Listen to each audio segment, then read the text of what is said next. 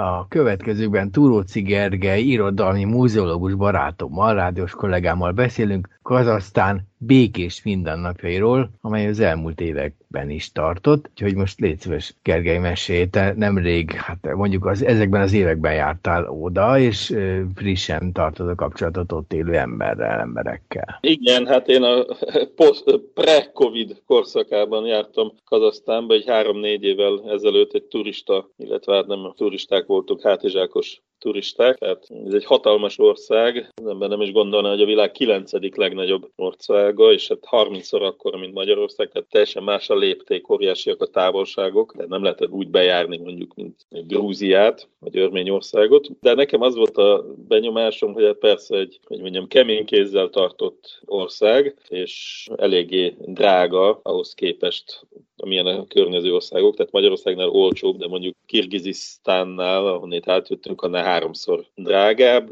viszont látszik, hogy van pénz, tehát hogy, hogy ez, egy, ez egy tehetős ország, mert akármerre mentünk, általában valami építkezés volt, útépítés, alagút, olyan autópályákat építettek, végig ki van világítva, többsávos, tök modern. Mondjuk az kicsit fura volt, hogy legalábbis a magyarországi autópályákhoz képest alig volt forgalom. Hát volt, hogy percekig nem jött autó, és hát aztán az új főváros, amit akkor még Asztanának hívtak, aztán Nurszultán lett belőle, miután ugye lemondott az elnök, és az ő tiszteletére másnap átnevezték a fővárost. Azt állítólag azt mondják, hogy majd lehet, hogy vissza fogják nevezni, mert ez a hétköznapi személyi kultusz az nem tesz jót az állam népszerűségének. Na, szóval és, az, hogy... És ez a polgártárs már nincs ott, de mondjuk ez más kérdés, igen? E, hát azt mondják, hogy elhagyta az osztály Nazarbayev, nem tudjuk, hogy mi van. No, tehát én, akivel beszéltem nemrég, ő tulajdonképpen sokat van kint Kazaksztánban, de pont most idehaza van. Tehát úgymond a kimaradt a jóból, vagy legalábbis a sűrűjéből a dolgoknak, de a lényeg az, hogy az Asztana, az a új főváros, az, az, az hihetetlen, ezt mindenkinek látni kell, akár csak interneten is, tehát tényleg olyan, mint nem tudom, Dubaj, vagy ilyesmi, tehát ilyen, ilyen felhőkarcolók,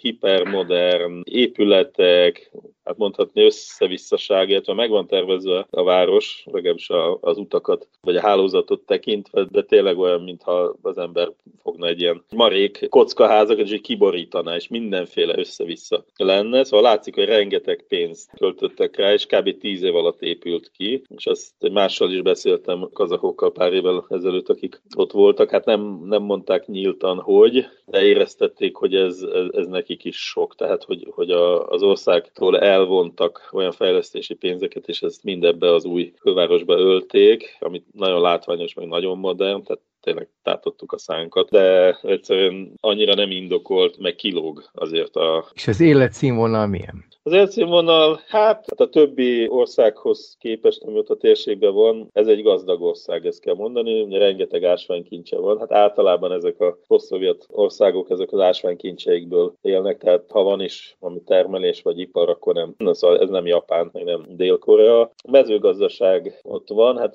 ugye mondta, hogy óriási területek vannak, most nem emlékszem pontosan, de valaki azt mondta, hogy tehát annyi földet művelhetsz, amennyit akarsz, nem lehet a tied, állami tulajdonban van, de valami jelképes összeg, hogy nem tudom, hogy egy hektár, most hasamra csapok, évente 40 ezer forint, vagy valami ilyesmi volt a, a bérleti díj. Hát de hogy 100 hektárnál kisebbet nem érdemes bérelni, tehát ott aki bennünket kísért, mondta, hogy ő mellesleg vállalkozásban legeltet, és hát neki is mint az 100 hektár földet kapott akármennyi időre, tehát azt csinál vele, amit akar, de, de nem veheti meg, és ebből következően azért tehát ellátási gondok nem nagyon voltak, tehát kisebb településeken is ez nagyjából meg volt oldva. Boltokban jártál, és Igen. találkozták importárúval?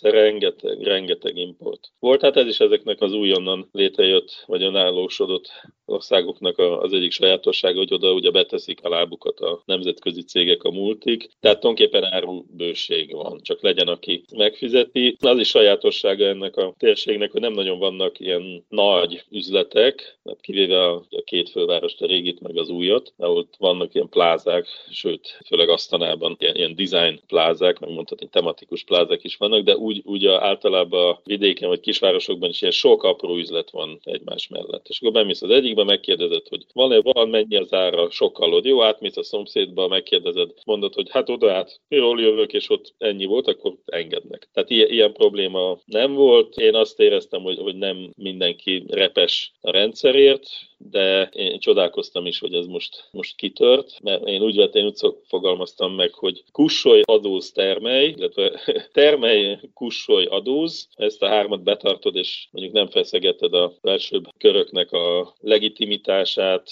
tehát itt ugye ilyen klánrendszer van, tehát a urambátyám, stb. Tehát ha, ha nem, mondjuk, nem feszegeted a pofonzsákot, meg nem, nem kiabálsz, vagy nem nyilatkozol arról, hogy legyenek előrehozott választások, stb., hogy békén hagynak. Tehát így, az, ez nem Észak-Korea, meg, tehát nem ok nélkül is nem, nem vegzálnak, nem tapadnak rá a hétköznapjaidra. Stb. Ha valami úgymond helytelenkedés van a lakosság részéről, akkor azért, azért az államhatalom oda figyel, vagy oda csap, de így a hétköznapokban egyáltalán nem volt. Rossz és egy gyönyörű tájakon jártunk, tehát olyan, olyan természeti látnivalók van. Ihaj, az más dolog, hogy épített örökség, épített kultúra arra fele nem, nem nagyon van. Hát amit elmondtál, akkor ez egészen a mostani időszakig érvényes, most már igen, teljes.